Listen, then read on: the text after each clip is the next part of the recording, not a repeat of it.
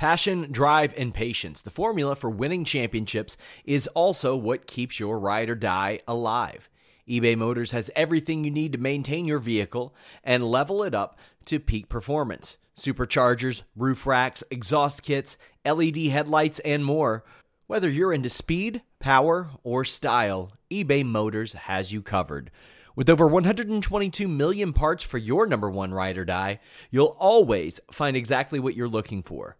And with eBay Guaranteed Fit, your part is guaranteed to fit your ride every time or your money back.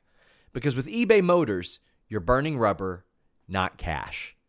With all the parts you'll need at the prices you want, it's easy to make your car the MVP and bring home huge wins. Keep your ride or die alive at ebaymotors.com. Eligible items only, exclusions apply.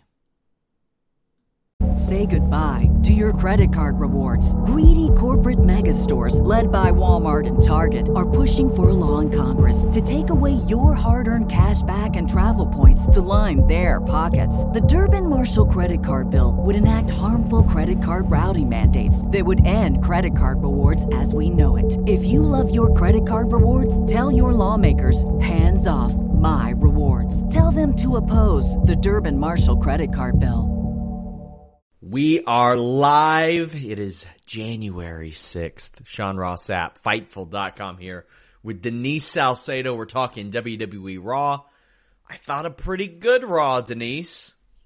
Honestly, I had a really great time watching Raw today. I thought from top to bottom the show was really fun, especially the top portion, the first hour. I thought just kind of hit it off, you know, starting off with Brock and going on from there. Uh, I thought it was really exciting. Yeah, I was I think it's been a pretty consistently solid show of late, at the very least. Can I tie that to the fact that Humberto Carrillo is not on this show? Oh man, you know, for a second there, I saw your tweet about Humberto possibly being the third mystery partner. I thought to myself that would be great, just because I want to see oh. uh, Sean Ross Sapp go ahead and like freak out on air or do a reaction over it. So I was actually hoping it was Humberto after I saw your tweet. Oh my gosh, I would be livid. I would be so angry. I would be so upset. I would not be able to tolerate that, but all things considered, a pretty good episode of Raw. I thought uh, we had good uh, Wrestle Kingdom 14 shows this weekend. New Year's Dash. If you all want to check out all the fallout from Wrestle Kingdom, uh, myself and Jeremy Lambert did a night one and night two wrap up. It is on Fightful.com, FightfulPods.com, and here at YouTube.com slash SRS Wrestling. Still working on getting our original channel back, but in the meantime, you're right here. But Denise, our our theme song show finally aired last week. The first ever Listen You Girl. People seem to like it. I got so many responses on Twitter for that. Like everybody was just like reaching out to me about it. And I was like, that is awesome. That makes me really, really happy to hear. So I guess we did a good job. It's yeah, we're, nice. We're going to do more. Uh, I think that's going to be like our official replacement show for Listen You Boy and stuff like that from here on. I think that works really well. People, people seem to like it, but I liked Raw tonight. Let's go ahead and get into it. Brock Lesnar and Paul Heyman come out and they speculate who will challenge Brock Lesnar. Now, I do have some issues with some of the terminology here. Did Paul Heyman imply that nobody wanted to challenge Brock Lesnar? Because if so, that's a direct contradiction from later in the show. Or was he just saying nobody deserves to? Brock's doing this Rumble thing. It was it was a little confusing to me. I actually understood it. I understood it as okay, he's saying that, you know, he's listing all of Brock's accomplishments and everything that he's done. So that's why he's essentially saying, like, oh, this man is essentially has no fear. He's going to go in to be, you know, the number one entrant uh, at in the Royal Rumble. So that's the way I saw it as. I saw it as okay, he's hyping this guy up who has done all these things that people thought he couldn't do, that he couldn't beat the Undertaker at WrestleMania, and then he did. And so that's the way I read that whole thing. I thought that was great, by the way, from Paul Heyman starting it off with, you know, the B word and all of that. That caught me off guard. And then him just going on and listing everything that Brock Lesnar has done and kind of basically saying like he's not afraid. He's going to go ahead and be number one and so on. And last last until the the end. Resident Brock Lesnar expert Demon Diva says that he implied that nobody is worthy of facing Lesnar. I, I can I can take that. So instead, he says that Brock is going to enter the Royal Rumble and he's going to enter at number one.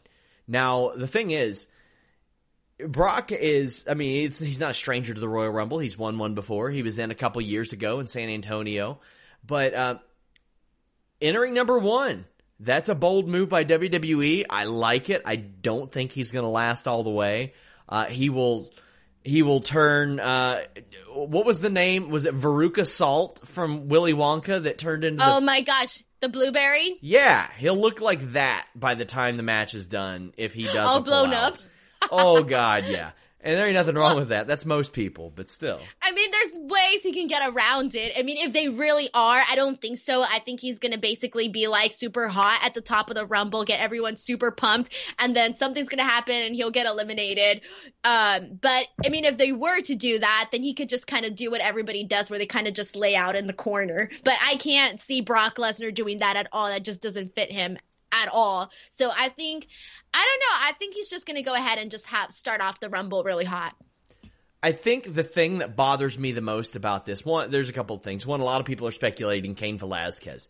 We don't need to see that, man. That that's done. That's over it, and done with. It's it's over with. Put it to bed. Put it to bed, man. We don't need it. And the thing is, there's been no reason for Brock to have that title. Still, there's still no reason. He did not need it for Cain Velasquez. Uh, he did not need it for Rey Mysterio. In fact, you could argue that the Fiend and Mysterio could have worked just as well. Uh, if you're a stat, I mean, they, they want to go with the Fiend as a heel. There was just never a reason for Brock Lesnar to have this title. On the other hand, I think it just would have been so much more interesting to keep that money in the bank on him and not blow it right away. But, and then you almost have him trying to stack title opportunities. Because then, even if Brock is eliminated from the Rumble, Paul Heyman can come out and say the next night, like, Brock's pissed about this. He's still got his opportunity whenever he wants it, but he's pissed off about this. He, he wanted more. He wanted everything. And he goes after the person who eliminates him. I don't think many people are expecting Lesnar to win the Rumble. Who do you think is the person to eliminate him? Oh man, I don't know. It's funny because I was thinking how earlier it has to be somebody shocking, and I know that, and it's funny because on my Twitter mentions, I think I had a few people that were like, "Oh, um, that, that I think somebody was like, oh, it should be Keith Lee or somebody like that." I don't know if it's going to be someone like, sh- you know, I feel like it would be best if it is somebody that you kind of like wouldn't expect to kind of get that like really hot, you know, moment. Um but I don't know. Honestly, I think they could go so many ways with this. oh, and one of the things I did want to mention, and I was actually going to mention this later, but now since we're on the topic, is that with the big show, I even thought to myself, why not have saved him until the Royal Rumble? Because you know, every time they bring somebody yeah. in that you didn't expect, he's going to get a huge pop. He's going to be trending on Twitter for at least, you know, several minutes. So everybody would have been like really excited to see him come back. And I thought to myself, how great would it have been if Big Show was the number two entrant at the Royal Rumble and have him and Brock Lesnar sort of kick it off like that. You know, given the history of both yeah. of them together, like that would have been like a really like uh exciting start for the Rumble. But that's just me fantasy booking now. They were a top match at Survivor Series like 17 years ago, like back in 02. They have a lot of history together. They they feuded the, with one the another. The ring breaking. Yeah, of course, the ring breaking, one of the greatest moments in SmackDown history. Uh, of course, a lot of people saying, Oh, so is is the title on the line? No, it's it's not. If they didn't say it was, then it's then it's not. Quite frankly, that's just the way it is. Now I know that a couple times, 1992 and I think 2016 was it? Yeah, 2016. They put the title on the line and all that. Roman Reigns defended it, and then the year that they had, it, it was vacant. But I don't have a problem with that. Uh, I do have a problem with Lesnar just being in the match in general because He's a champion. Let him defend it. He did not need to have the title for this. I understand maybe that's to help get him a little bit more heat, but I guess we'll see how it goes. Uh, we had the WWE United States Championship. Andrade defeated Rey Mysterio. I loved this match until the finish. I don't know what the hell that finish was, but these guys have had like 10 matches with each other and they're always awesome, Denise. Yeah, you know, well, first of all, this match was awesome. I like how it felt. You know, they started it off right away, really fast, really got into it and all of that. Um, it just for me, like this thing makes me wonder. You know, um, so Andrade was essentially like the perfect base for Rey. You know, Rey's going off there doing all his flashy moves, really getting over with the crowd and all of that. And I feel that like, you know, as wrestling fans, like you appreciate that. But for the people that, you know, um, are sort of, you know, maybe not for for a different type of audience, I kind of feel like if they want to get you know somebody else over, you know another Mexican guy over besides Rey Mysterio, they need to give Andrade some time to shine to do these flashy moves as well, so that the other people that are watching can sort of get him get into him and you know have Andrade become a bigger star. So that's how I felt with this match. I was like, this match was great, but I didn't think it did anything for Andrade in terms and with that finish, it did it didn't do much for him at all. I think this match. I think had it been in reverse, like let's just say Rey Mysterio was some sort of newcomer and this was the match that he had, oh, it would have been, you know, the perfectly laid out and all of that. And then also had they done a match like this with Rey Mysterio, and I know you don't like Humberto, but Rey Mysterio and Humberto babyface babyface just going at it back and forth would have been a great way to also get Humberto over as well. So but man, this match was awesome. Andrade was bumping like crazy for Rey. It was perfect in that sense. Yeah, there was uh a spot where a body scissors victory roll over the top rope sends Andrade into the stairs. That was a little am- ambitious, but I, I liked how they followed it up with the spinning DDT. They avoided doing the dumbest spot in WWE today, hanging up on the ropes forever. Rey uh, dodged it. I loved it. There was a spot where Rey did, it wasn't a sunset flip bomb, although that's what he was going for. He went for one over the top rope, to the outside of the ring, but it was more of just a sunset flip, which only served to have him eat knees to the face. Oh, right. that was perfect. I love that. I think that was my favorite part actually, because it, it kind of just came at you out of nowhere. Yeah, it was smooth because I mean, quite frankly, you could tell that didn't hurt Andrade. So when he followed up immediately, rolled through and hit those knees, it was seamless. It, it made a lot a lot of sense. That that wall wasn't there for Rey to slam Andrade in with that move. It was just a really, really a sunset flip, which is a pinning combination more than a move that really devastates you. But uh, Rey gets the pin, but Zelina put Andrade's foot on the ropes. The match gets restarted. Rey does an amazing hurricanrana into the barricade, a code red in the ring. A 619 hits, but Zelina pulls Andrade out, and Rey runs into her and gets thrown into the stairs. There's a weird finish where Rey rolls in the ring, then rolls out of the ring, checks on Zelina, comes back in, there for a while. gets DDT'd. The finish was just awkward, Denise. Yeah, like if they were gonna do something like that, it had to happen faster. You know, we've all seen those finishes. Mm-hmm. Hey, someone gets, you know, somebody gets her, usually a female on the corner or something like that. And then, you know, he takes that as an advantage as the heel and gets the win. But the fact that Rey was kind of just, you know, for a moment like stalling and there was all this waiting around, I think that's kind of what caused the disconnection with that finish. Um, but it, you know, it was kind of messed up because that was a really good match. So to have that, you know, kind of take away from it and have people talking about it because a lot of people on Twitter were talking about it and it's like that sucks because you know they should be talking about you know what a good match it was but instead we had to talk about that. Yeah, that, that's a bummer. Uh, Andrade unmasks Rey, who gets covered up with the towel, and backstage later on, Rey beats the breaks off of Andrade. I, I assume that's what happened. I couldn't tell based on that camera work all over the place. It was miserable. It was a brawl, man. It was the, we, like the every, it was everywhere. Yeah, we, we don't see that out of Rey like that very often. I kind of liked it. I I thought it was it was a good adjustment for him.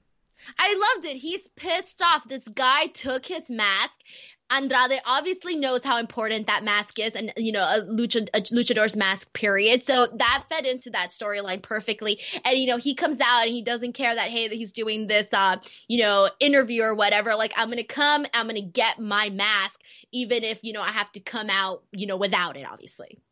Like, he's pissed and that's good. Yeah, it makes a lot of sense. I, I love it. I mean, it really conveys how important the mask is to Rey Mysterio. And it, it shows you he, he's he's I don't want to say standing up for himself, but he's standing up for for what's important to him, and, and I dig that. We have a lot yeah. of people saying, uh, even though Brock's in the Rumble, we know Roman Reigns is going to win it. Hey, a lot of people knew Roman Reigns was going to win it in 2017 too. He didn't. A lot of people knew that Daniel Bryan was just, they were going to give him that Royal Rumble win in 2014. They surely weren't going to have Batista win. There were lots of people who said that. There were lots of people who knew that anybody but Edge was going to win the Rumble in 2010, and he came back and did that. Nobody expected John Cena to be back in 08. You never know what they're going to do with the Royal Rumble until it actually happens. There are always, you know, fairly educated guesses. I think most people expected Becky Lynch to get put in that match and win the Rumble last year, and it happened. Uh, but t- to say anything's a 100% certainty is just, especially, yeah. especially when John Cena hasn't been creeping around for the last year. They could, they could just easily, easily, if he says, you know what, I'm in for the Rumble. Well, you know what? Maybe he wins the Rumble and maybe he's at WrestleMania. You just never know what they can pull together, uh, really late. And we, we've heard a lot of crazy things that have changed. Money in the Bank winners have been changed like an hour before the show starts. Like, you just never know.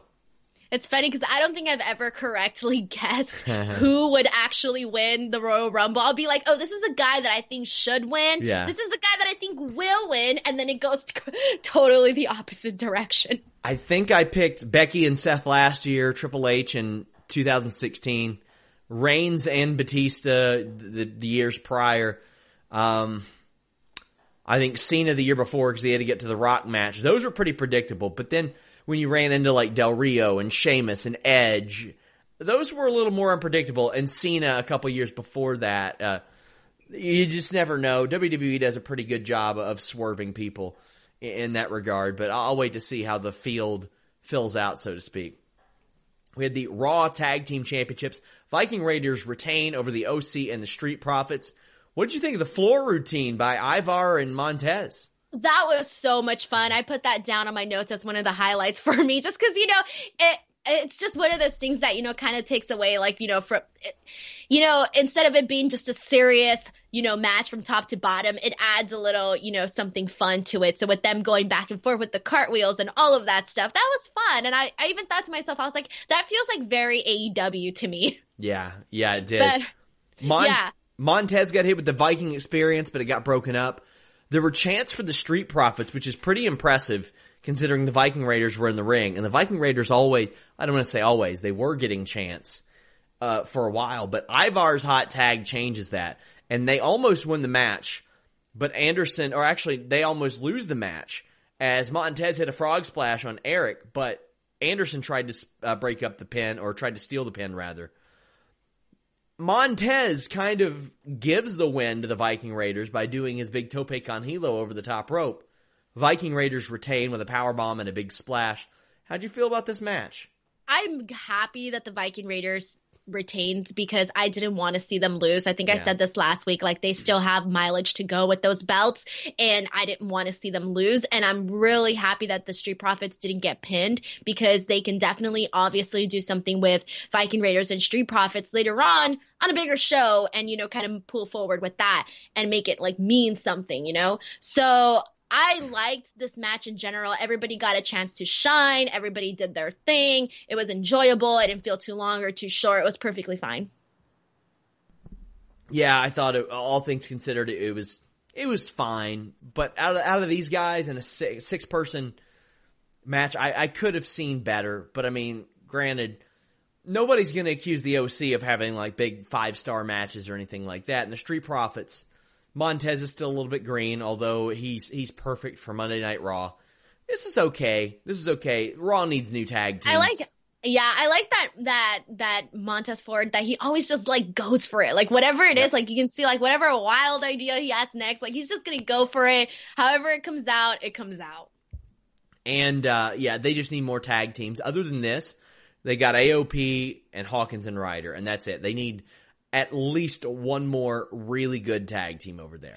Yeah, because right now it kind of feels like you can't like there's only so many combinations of matches that they can have right now and it kind of feels like we've sort of exhausted most of them, you know? So I just think that they definitely need a little something to make it feel more like there's more options and variety. I've been saying forever I would love a Shelton Benjamin Randy Orton angry old man tag team where they're like, uh, we hate all these flips. We hate all this shit they're doing. Back in OVW, we didn't do any of this stuff, even though Shelton absolutely did all that stuff he did four fifties that nobody ever saw on the main roster. But like, I, I just think that their personalities would play off of each other really well. And if you put Randy Orton in any tag team, it's a big deal because it's Randy freaking Orton.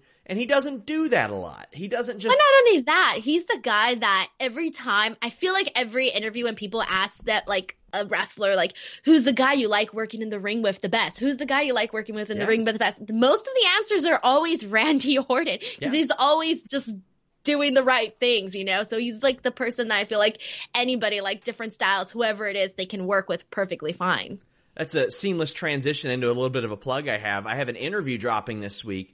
Uh, it's like a 7,000 word feature, like a 40 minute interview with a guy by the name of Chris Michaels who's done spots for TNA, WWE, WCW. He's in his mid 40s, still wrestling. He has an awesome story. He spent a lot of time in OVW and he specifically pointed out Shelton Benjamin, Randy Orton as the two people he liked to work with the most. He was an experienced guy that Jim Cornette brought in and was like, hey, help these guys get ready. Help these guys get ready and maybe there'll be a spot for you. It didn't exactly work out for Chris, but, um, his interview is really something great. Some of you all actually might uh, recognize his name because earlier this year, his daughter like made a Becky Lynch website that I had tweeted out and Becky responded to her and uh, that's how I actually got in touch with Chris and uh, set up the interview and all that. He has a really awesome story. It's going to drop later this week, video and text based. It's up now on FightfulSelect.com for all subscribers, but I've had a lot of you say that you want me to talk to more non-WWE, non-AEW impact names and stuff like that. This is one that I had to talk to. I was able to go and talk to him and Larry D, who just got signed by Impact the same day and I think you guys are going to dig this story. Might take you a couple sittings to, to get through the article, but, uh, definitely check that out. Share it because the, the more that stuff gets shared, the more these people will want me to talk to them and the more stuff I can get for you guys. So make sure you guys check that out later this week. Up next, we had Becky Lynch coming out. I hate baby faces saying, here's a video. It's so dorky. Yeah, I feel like this is the third week in a row where I feel like this has been talked about because it's just like been happening like non more consistently, I I think. All the damn time. So Asuka comes out and trash talks her whole way there and then gets smacked down. I uh, for, I gotta say this. I loved when Asuka was coming down and she was saying God knows what she was saying, but it was awesome. I was like, yes, this is what I want. And then she comes into the ring and then it's pretty much over downhill from there. I wasn't that big of a fan of that part, but I was like, okay, it is what it is. But either way, I just like, I'm excited now for what they're doing with Becky and Asuka. Like, I feel genuinely excited about this. Sorry, I had my mic muted a little bit. Um, oh. yeah, I, I, I'm ready for the match and it feels like they're having trouble bridging the gap between now and the match. Yeah, yeah. Like they, they still they need some some more some more storytelling. I think in order to kind of get it to that next level. It's it's there, like it's there. It has my interest. I'm I'm I'm ready for it. But I think they need a little extra more to push it forward. And you know, if this who knows when they want to have this match exactly. They want to have it, save it till feels too long to be till WrestleMania, but who knows? Mojo Rawley's backstage and he is great, Denise. He's so good he's asking Rowan what's in the bag, what's in the crate, and Rowan's like, "Listen, if you don't tell anybody, I'll show you."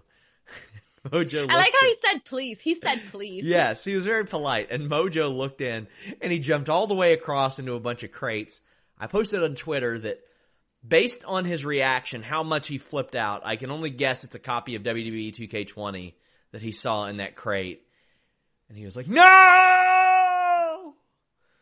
And, uh, uh I, you know, I, I want to know what's in there, but there's no way it's going to be satisfying.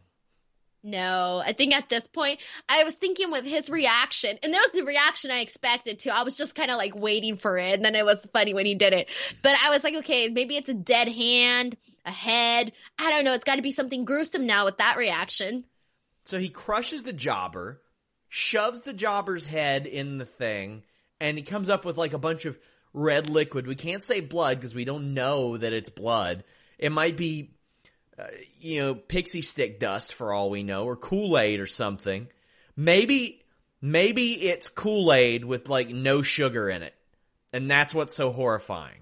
Cause why would you? You know what I mean? I I have no idea. I feel like there's only so many things that I could have imagined and it either is or it isn't at this point. Whatever it is, it's either going to be super overhyped and fall of my expectations or just be something completely outrageous that I never thought of. It could go either way. Man. Well, this Sam Roberts looking jobber runs away. Up next, AJ Styles squashes Akira Tozawa. I was like, all right, cool. Tozawa and Styles, but this is a squash. I don't think they needed Tozawa in this spot, but hey, the guy's on TV. We see Yeah, vi- and he, he was doing good. Like we've been consistently seeing him, you know, and you know, uh but this this this went by so fast, like so fast. It started and it ended. And this was to get AJ Styles over, and that's fine. Not everybody's always going to get over. This made AJ Styles look really strong. We see the video of him getting hit the RKO last week, and he was mad about it. And that's what I like. He saw the video, and it pissed him off that WWE would dare show that video again. He hits a phenomenal forearm, and of course he's got the win, but he pulls up Tozawa, does Randy Orton's draping DDT and an RKO. I like that. I like that he did all of Randy Orton's stuff. I, I think it's I think it's a nice little element. It's a nice way to to add to this. And Randy wasn't on the show tonight, so it's like okay, that's that's AJ sending uh, sending Randy a message. You're not here. You can't stop me, so I'm going to do this. Exactly, playing some mind games, keeping keeping letting everyone know that this is still happening, even when he's not there.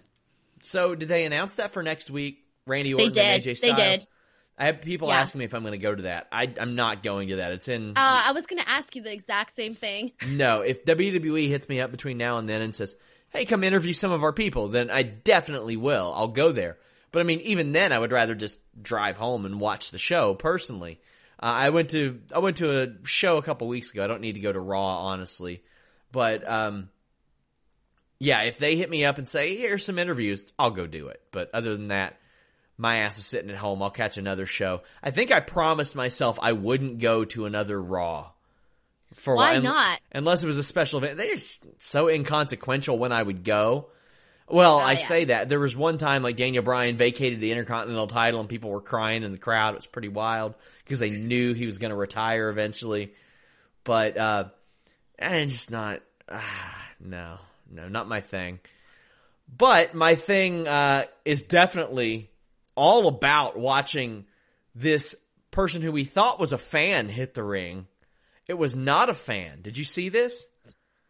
No, okay, so I missed it completely and I found out on Twitter and I was like, oh man, I didn't see that and like I didn't even see a video of it or anything. Oh, it's But it's, I read about what happened. It's all over the place now and uh, if my news team is watching this, we got to write an article on it. I've reached out to WWE to ask what happened, but the the guy, the the preacher or whoever's uh, officiant, the the officiant. There you go. The wedding official hits the ring, and the thing is, we see him in the background while AJ's leaving, but the wedding official is just hitting his cue to get in the ring, probably a little bit early because he doesn't know what he's doing, and security takes him down. Vic Joseph stops talking altogether. They cut to him for about a second, and then they they go to commercial immediately. After we get back from the break, they let us know, hey, that was this wedding official. Because, I mean, we saw it. At least they didn't treat us like we were stupid and that we didn't see it. But I'm they, surprised they acknowledged it, to be honest. I, I'm pretty surprised. Well, they probably don't want people to think it's a fan because, you know, there are some websites that will sensationalize that stuff pretty heavily. This is not like Bret Hart Get ahead getting of it while you can. Yeah, it's not like Bret Hart getting attacked, like that type of thing. It's just this this situation was calmed down very quickly, or would have been had there been a situation. This hypothetical situation was calmed down very quickly. Bret Hart didn't get tackled. Dash Wilder didn't punch somebody in the face. Travis Brown didn't come in there and big boot anybody. Catch those springtime vibes all over Arizona break out of the winter blues by hitting the water at one of our lake and river parks. Take a hike among the wildflowers. Just make sure to stay on the trails and leave the flowers for the bees. Discover Arizona's best kept secret and visit azstateparks.com slash amazing to start your springtime adventure.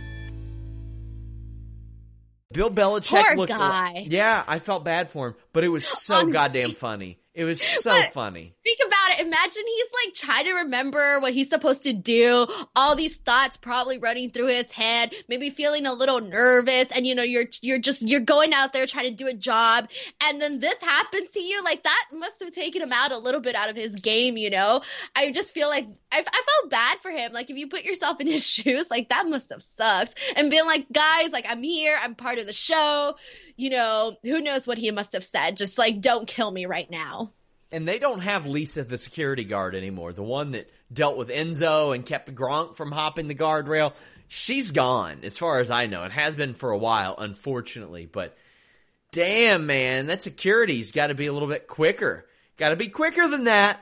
They couldn't stop that wedding official from getting in the ring, but they sure as hell stopped him when he did. So we come back from commercial and they let us know that. And we get another wedding, Denise. Woohoo! Are you excited? That wedding No. did big numbers for us last week. Oh my gosh. Oh, that's awesome. I'm not surprised, honestly. But I I just kind of felt I, I feel like they don't know where to where to end it anymore. That's what's happening now. It's just like it's just draggy, but we don't know where it's gonna end. Like it has no concrete finale. Where is it gonna end? That's my question. Um, this was just it was what it was. On, I, I actually I was expecting this to be a little bit more outrageous. It wasn't. It didn't live up to its outrageous levels that it has been doing in the past few weeks. Yeah, so And that green screen though from Rusev, I Oh. was like, guys, we could have gotten a moving photo, some some nice backdrops, but this like still image was like not having I it. loved how terrible it was. I love how terrible it was. Uh, Lashley and Lana are out to have an emergency wedding. They are still not happy with everything, and Rusev is in front of that terrible green screen. I thought it was so cheesy, it was great. But he plays the greatest hits of the wedding last week. And Lashley says, and I quote, next week he's going to rip Rusev's balls out and stuff them down his throat. Rusev says, next week the Bulgarian Brute is back and I will do unspeakable things to you. How unspeakable do they have to be if they're more unspeakable than ripping someone's own testicles out, Denise, and shoving them down your opponent's throat? I have no idea. But it also makes me wonder, like, why did they have to re-show us, like, the photos, the photo monologue, or, uh, no, not monologue, like, collage, or whatever? Why did we have to see it again? We saw the wedding, like, three times on Raw today. So my thing was, like, we have to sit here and watch this photo collage go on. Well, the wedding is WWE official. She is Lana Lashley now. Double But out. We're getting this Take match L. next week, so that's uh, another match on the docket that I have uh, to not watch in Lexington next week. But after this, R-Truth is being interviewed, and Liv Morgan interrupts. R-Truth never gets his interview back. He just nods along, like, "Wow, that sounds cool." Liv Morgan's there, and I thought she cut a pretty good promo, all things considered. Says that she'll be in Rusev's corner last week or next week because uh, he needs some backup with Lana in Bobby Lashley's corner. What do you think about this? Because But it's kind of confusing because I mean we haven't been given a time frame as to when they were supposed to be lovers, Lana and Liv. Yeah. So was she secretly lovers with her when she was, you know, still with Rusev? So wouldn't Rusev be angry? I I, I don't know. It just it kind of feels like. You know, she's forcing herself onto there, but shouldn't Rusev be pissed? Like, hey, you're with my woman, my wife. Say, Denise, if you're Bobby Lashley in that situation, you're like, you were hooking up with Liv Morgan. I'll take the L there. Let's make this work, Lana. Let's let's come to a compromise that everyone can just enjoy. That way, feelings aren't hurt. Sometimes you just gotta just gotta do what's best for everybody. And whether it's whether it's Lana, whether it's Liv, I don't know, maybe Rusev and Bobby Lashley are going at it. Sounds like people are gonna need some blue chew throughout all these situations. I mean, we've seen blue tongues, we've seen all that. Uh, I don't know what the situation with Rusev's balls are gonna be next week, but They are going to be in the city of Big Blue, Lexington, Kentucky. And it's not because of the Wildcats, it's because of Blue Chew, my friends. BlueChew.com brings you the first chewable with the same FDA approved active ingredients as Viagra and Cialis. So you know they work, but they're a lot better, they're a lot cheaper, they're a lot faster than those other guys. It's a chewable, so it gets into your system a lot quicker. Maybe you're, maybe, maybe you do want to go to Raw, but you, but you want to get one in before then. Blue Chew, you're ready to go. Maybe it's after Raw, that nine hour Raw it'll feel like. Afterwards, you want, you want some Blue Chew? You're good to go. Also, prescribed online, shipped straight to your door by Blue Chew affiliated doctors. It's discreet. Nobody's going to know what what's going on. You don't have to call and uh, make a doctor's appointment, show up at the doctor, then go to the pharmacy. It comes straight to you. Ah, man. BlueChew.com. Get it for free using that code FIGHTFUL. Just pay $5 shipping. Hit them up at Blue Chew. Let them know you heard about them from us. Go Big Blue. I was about to ask you if Kentucky was really known for being blue. I was like, I've never heard of that in my life. Oh yeah, yeah. Is it really a thing? The Kentucky Wildcats. Come on. Same, no idea. Do you ever no watch idea. basketball? Not that much. No. Oh my gosh, it's a religion here. I'm missing out. Man, I'm missing out. damn. Well, Charlotte's uh, wrestling next, but if you listen to Sarah Logan on Twitter, it's not wrestling. She says, "I'm not wrestling anymore."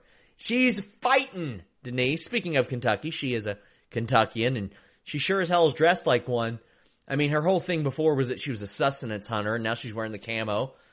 I think it's a good get up for her. But my thing is, it really feels like they were just waiting until they brought Liv Morgan back to TV to make sure they could do something else with Sarah Logan. This is just speculation on my part, but it seemed like somebody was like, well, you know what? We better not have Sarah start anything because we might have to go back to the Riot Squad. But now that Liv's doing something, they're having Sarah do something, and they did. She tore up Charlotte's robe, whipped her ass a little bit. Charlotte hit a hilarious looking spear and then beat Logan's ass. What did you think of all this? I kind of feel like they're just trying to find something right now for Charlotte between now and the Rumble because there really hasn't been. Every week we've been seeing her with against a different opponent, you know. So it kind of just feels like it's like kind of not like a waste, but it almost feels like you, you know they don't even have to have her on TV if it's not something that's like really going to be beneficial to her, like something that they're going to first see, you know, continuously every week, you know. Because I almost feel like the fans wouldn't mind, you know, having that break and then having her come back and be like, oh yeah, like Charlotte's here, you know? And so it just kind of feels like it's just something from now to the Rumble until something actually sticks. Yeah, and uh, I could think of worse ways than helping make Sarah Logan a little bit Yeah. more relevant. Like, eh, you need this. You cannot rely on the same four people and Alexa Bliss and maybe Nia Jax when she's back. You can't just rely on that. You got to make That's true. I mean, this was gold for for for Sarah for sure. Yeah. She hasn't been doing anything on TV in months. Like nothing, nothing of substance. I mean, did she make it into the Survivor Series match? I feel like she did, didn't she? Oh man, I don't even remember. I think that her and Dana were in the uh, Survivor Series match, and people were like, "What the hell? What? How? How did? How did this happen?" Let me let me check. Yeah, she was in it. So that's really all she's done, and nothing since then. So I'm I'm all for this. I'm also all for whatever Drew McIntyre's got going now, and apparently the entire crowd is too. This was the best Drew McIntyre as far as controlling a crowd I've ever seen in my life, Denise. and it's been I- feel like last week I felt like he did good, uh, or maybe even the week before that as well, because it's been like we've been consistently hearing him on the mic now. But this one was this was awesome. This was so cool. I loved everything about it. I just kind of feel like you know, like we the fans want it, he wants it. Like let's go ahead and push him. You know, ha- hopefully, like fingers crossed, he's the, the guy that wins the Rumble. Because you know, I personally like it when it's somebody that you know that wins the Rumble that you know hasn't gotten their moment yet, and you want you they need something to, you know, get them to the top and push them forward. And so this guy, I feel like is everybody's pick. And so for him to just like kind of go out there and just like really grab everybody, I thought was like gold. I love this. This was exceptional. He beat No Way Jose's ass. Then he went out and beat out beat up a member of the conga line. And normally you would think that's a heel thing to do, but nobody gives a shit about that conga line. Nobody. They're there to be beaten up. That's what they exist for. And the crowd is all behind him. He gets on the mic and he says, Who wants to see me hit another Claymore? And the crowd is there for it. Big time. He says I like the part that he even tells he even puts over the hamburger guy. Yeah, yeah. So the level of star that this seemed. He held onto the mic. He, he did the promo. He said, who wants to see me hit another Claymore? He held the mic, did the Claymore, then kipped up and continued the promo. That was so awesome. He says that he never got a world title shot, which makes me wonder, you know, he probably should have just went out and tried to beat Brock's ass early on. Maybe tried to go to match out of him, but I get it, whatever. But instead he's entering the Royal Rumble and already we've got Brock and Reigns and apparently AJ and Orton. I, I like it. It's working for him. We talked about how a year ago, over a year ago, he was there. He was he was ready for a top level thing, and they they did what they did to him, and he fell off, and I didn't know if he would ever recover. I think he's recovered. Oh yeah, and it's and it feels more refreshing now too, especially hearing what he actually has to say. He's actually being given, you know, some sort of persona, something to say, and so all of that, like it just like it draws you more to him, and that's the that's the thing that I'm seeing that everybody everybody. Like I haven't seen any like one person on Twitter that's like, nah, I don't like Drew McIntyre. Like he's just like very likable guy because he has everything that you can possibly want in a pro wrestler, and you know he's believable and and I just I just feel like everybody wants to see it. I want to see it. So who knows if it actually will happen, but maybe. Yeah, I'm of the belief you need to build as many guys as top level talent as humanly possible. In, in my opinion, the 2000 era was great because you had Steve Austin coming back, you had The Rock, you had Triple H, Kurt Angle, The Undertaker, Mick Foley around the beginning of it. You had an emerging Big Show there. You had uh, Chris Jericho who won the title on Raw, but then lost to to uh, Triple H. And then of course you had the Radicalz coming up, and they were the underneath. They were the guys that were like right underneath there. You, you had so much everybody felt like you were able to show their charisma. You had a lot of top level guys, and that was on one brand. That wasn't like the brand split had happened yet. And it was kind of like those situations where you would watch the Rumble and you would probably have like more than one guy that you actually had, you know, felt that, you know, he could actually win and take this home, you know? And, um, no, it's really interesting because like now, like it's the same, it's different. Like now you get a guy, he comes in, he's got a momentum going, and then after a few weeks, if he doesn't get over, it's like it's done with. We never see anything further from him or a push for him or anything. It's all been forgotten about. Uh, you know, re- most recently we saw that with Ricochet, and I mean we can name a few few others, but it seems that now you just have to like really, you know, keep pushing forward, and I think that's what we're seeing with Drew McIntyre. No Ricochet on this show, right? Nope. No Ricochet that, that I saw. I'm trying to think if anybody else was left off this show. I not not really that stood out to me on the the men's side of things. I think it was just Ricochet missing from tonight, but that's okay. I think absence makes the heart grow fonder in that regard. Uh, no Kairi Sane after she had been sidelined for a little while. I think that's okay too because right now her co-tag team champion is in a storyline until the Royal Rumble. I like that. It can buy her a couple weeks. Hopefully she's better. I really hope she gets better because I, don't want to see them have to vacate those titles, but, um, yeah, I, I hope things get better for her as well. But those are really the only big omissions that I, I remember from, from Raw tonight. I mean, I'm sure somebody will point out, they'll say like Zack Ryder or something like that. but, uh, a person who I actually thought that we'd be talking about a little bit later, Aleister Black. I thought he was going to be the mystery partner. Really? I actually didn't expect that one. I did because WWE is just woefully terrible at doing mystery partners. I thought that they would, because usually it's just somebody that's on the show. It's like almost always Ricochet or Carrillo or somebody. evening the odds. But they looked into the dark room, which we'll talk about later, and I was like, oh, it's Aleister. But instead, Aleister faces Shelton Benjamin. Now, the striking was good. I'm not buying Aleister Black out wrestling Shelton Benjamin. That's just something. And they were like, oh my God, he did it. And I'm like, yeah, and I don't buy it. Shelton Benjamin is an I outstanding amateur that. I was expecting something totally different with this match. This match was not good. I didn't like, Like, it. it, it, wasn't anything special. Nothing happened. Um, I thought, oh, Aleister Black and Shelton Benjamin, they're gonna have a nice little match together. You know, I wasn't expecting something like outrageously amazing, but I was expecting a nice, solid, good match. And considering how the show was going, I thought that, hey, it's gonna be good or whatever. And it just wasn't though. Like, there nothing special happened. I mean, Shelton Benjamin could have been replaced by whoever. It could have been Tozawa. It could have been anybody really to take that spot because just nothing happened there. Nothing. Should have been somebody who works a little bit faster on the strikes. And Shelton's never been a fast guy in that regard. He's been a heavy guy in that regard, throwing like big head kicks and dragon whip kicks and super kicks and stuff like that. It's it's one that you, you might look at on paper and say, okay, that's a good match, but then in execution, it's just not. And Buddy Murphy attacks him from behind, and we get that match next week, and I would really sit on this. I think they're doing it too much, too quick, and I love it. The match is going to be awesome. It's really the only thing that's making me go, you know, maybe I should go to Raw next week so I can see that in person. I really would have had it to where Buddy Murphy wanted a third chance at Aleister Black because he knows he can beat him and nobody else can, but he's denied that. So he starts beating other people to get there and he's told, not yet, not yet, not yet. And he finally gets there. Add some depth to his story. Stretch this out a little bit. Aleister Black can run through other people.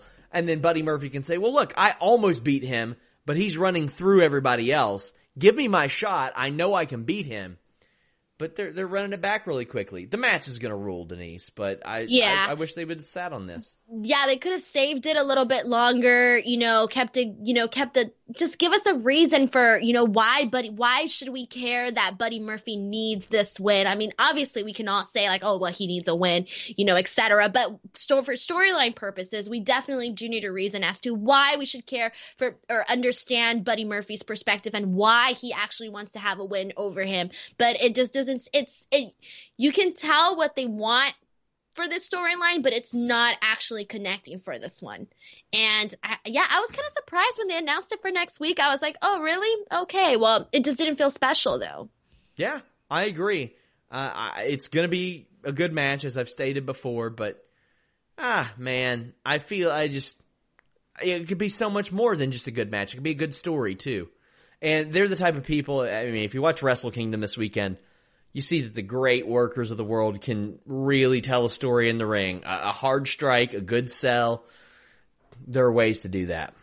Well, And they both need it too, honestly. Like, if you're just somebody that's watching, like, we need more reasons to care for Aleister Black. We need more reasons to care for Buddy Murphy. Us thinking that they have potential isn't enough, like, for certain people. You need to have a why. Why should I care about this guy? And I don't have my why for either right now.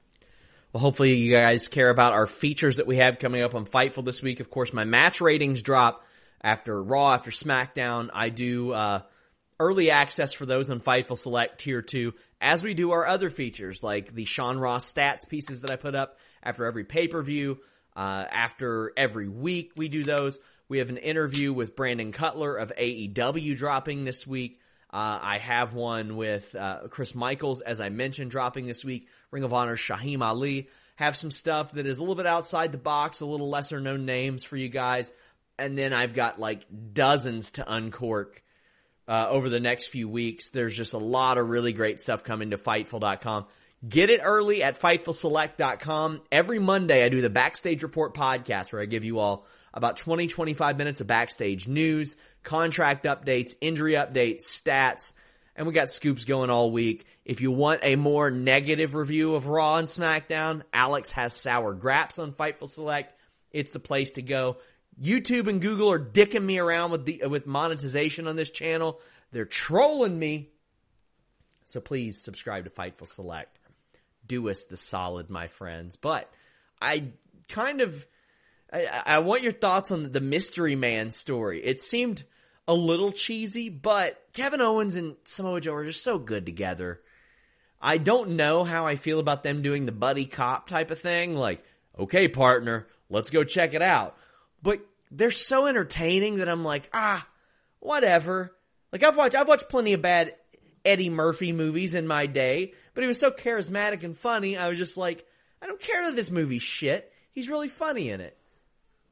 I like it. Honestly, I like it because they both have charisma. It bounces off one another. You know, at one point, you know, Kevin Owens was like, man, like, just tell me who this partner is, who this guy is, who is the mystery guy.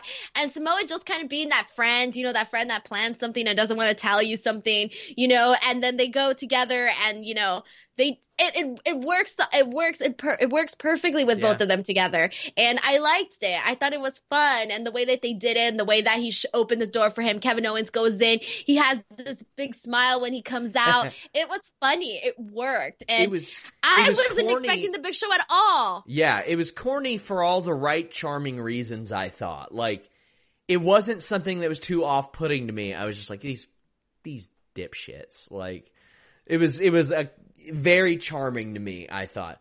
And honestly, I thought it'd be Ricochet at first. Then when they really teased it, I was like, maybe Aleister Black. I didn't think it would be the big show. Now, Kevin Owens wanted to know who it was. And the thing that I love was when they tried to close the door back, it almost popped open again and Joe had to pull it. that was great. But Big Show is revealed as the third man. This broke my heart because on my stats piece last week, I had to write 2019 was the first year since 93 that Big Show has not had a match. And he didn't have one in all of 2019. And they brought him back this week. But good to see him back. I think it's harmless for short runs and stuff. And as long as they don't overdo it, if they do the right story, that's fine. But we got, we want Big Show chance and that makes me very happy. You have a lot of people that are like, oh, he should have been the next Andre, but, and I'm like, whoa, whoa, whoa, whoa. Different era. Cable TV every single week. Big Show had to be on the show every week. He's headlined WrestleMania. He's, he's done a lot of great stuff. He's been world champion multiple times. He's worked with Floyd Mayweather at WrestleMania. He's done so many good things. And not only that, he's performed for 25, 26 years. He's main evented Raw in four different decades. Like, a lot of people are going to naturally compare him to Andre the Giant, but the man could go in the ring too. Go back and watch some of his stuff with Mark Henry in like 2010, 2011, maybe I think it was, right before the Daniel Bryan feud, maybe. I thought that was some really good stuff. I thought that was some of their best work. I'm glad to see the big show back, at least as of now, Denise. And I think that one year break did him a lot of favors because he was in there and he was moving perfectly fine. He didn't look like a guy that was like, you know, barely making it, you know, inside the ring. No, he was moving fine. And I don't know if you noticed this, but in his face, you can tell he was happy to yeah. be back. He didn't look like he was dreading it. He actually looked like he was having a good time and enjoying himself out there. So I kind of feel that this, this, this was like nice and fresh for him, you know? A lot of people ask me like what's the dream interview and all that stuff and a lot of people assume well steve austin not really. He's got a podcast where he talks about everything. Vince mcmahon would be one the undertaker would be one the rock and big show would be one even though he does some interviews here and there. That guy has to start a podcast eventually. He's got decades worth of stuff. He's been there through everything. If wwe wanted to add like a podcast i would really listen to i want to hear stories from the big show he doesn't care who he pisses off. He knows he's pissed off people in the past. I think that it would be be excellent. Uh, I I'm just I'm glad to see him back, and I wish he could have got that one match in last year. But last time we saw him was a lot of people are saying two years. It's been a little less than that because he worked the, with the bar towards the end of 2018. But it's good to see him. Uh, Owens gets worked over, and Big Show's hot tag happens, but Rollins halts it with a steel chair. We get way too many camera cuts for the AOP beatdown. It is gross. It's like 2017, 2018 level camera cuts. But the show ends with Big Show, no pun intended, Denise, standing tall. he knocks out Seth Rollins. And I love that AOP dragged out Seth by his wrists, one wrist each, a knocked out Seth Rollins They dragged him out. This is an amazing image. Big Show standing tall to end the show. Yeah, this was really fun. I did like that. I liked how the AOP was just like, okay, like let's go. We're walking back. This is what went down, etc. I thought that closing was really nice. You know, it had to have the big show, you know, be happy and excited and all of that. So that worked out perfectly fine. At like the end of the show, keep in mind this match ends at like 11:58, 11:59 before 11 when the show goes off the air they're like oh and by the way next week these guys face off in a fist fight. And i'm like oh yeah. and i'm uh, okay so i'm not going next week. Or maybe i should because it'll be a train wreck but i'm like uh, this doesn't make any sense. Like like why a fist fight? why? And, why? and how did you all know that you were going to book a fist fight? You didn't queue up that graphic I have to put this overlay that you all see up every week. It takes longer than than the time they allotted to say fist fight these guys next week. There was ah, that's dumb and it didn't make a lot of sense. But all in all, I thought a pretty solid Raw, Denise. Pretty good Raw, I'll say. I think so too. I think it gave us a lot to talk about. I was excited. It gave us some news moving forward for the Royal Rumble. All of that. We got to see Brock back. We got some good matches. Rey Andrade. Uh, the the tag team match was really good too. So either way, like I thought we got a lot of really good stuff on this show. So what do you got going on this week, Denise? Tell the people where they can find you. Oh man, I had to look at my calendar for a second. Uh, this weekend, I'm excited because I'll be emceeing an event for Amazon and Under Armour, so I'm really, really excited nice. about that. Uh, so I'll be posting about that like on Twitter and Instagram and all of that. Uh, but youtube.com slash Denise Salcedo, Twitter and Instagram at underscore Denise Salcedo. You all can follow me at Sean Ross Sapp. I had somebody say, how do we do Fightful Select? I may have not specified. FightfulSelect.com it will redirect you to our Patreon page. I don't like to brand it as that because we're going to be moving off of the Patreon platform, but it will always be FightfulSelect.com. Uh, we, we will move that on site, uh, hopefully, uh, early this year is what we're hoping, Q1 maybe. But, uh, we've got a ton of stuff over there. The list of things is along the side of the page. There's plenty there. Uh, we are back Wednesday. The listing your boy is back. Last week we did List and You Girl where Denise and I talked about uh, WWE music. The week before that we had the collector's edition of List and You Boy where Jimmy Van showed his LJN collection. I showed my DVD collection of WWE, uh, TNA stuff like that. So check those out. But we're back uh, to normal this week. It's going to be a good time. Until next time, guys, leave a thumbs up. Make sure you guys subscribe. Visit Fightful.com and FightfulWrestling.com. Big thank you to uh, David Tees, Robert DeFelice, Carlos Toro, and Jeremy Lambert, our news team this weekend. Wrestle Kingdom was a blast. New Year's Dash was a blast. Thank you guys. We're out.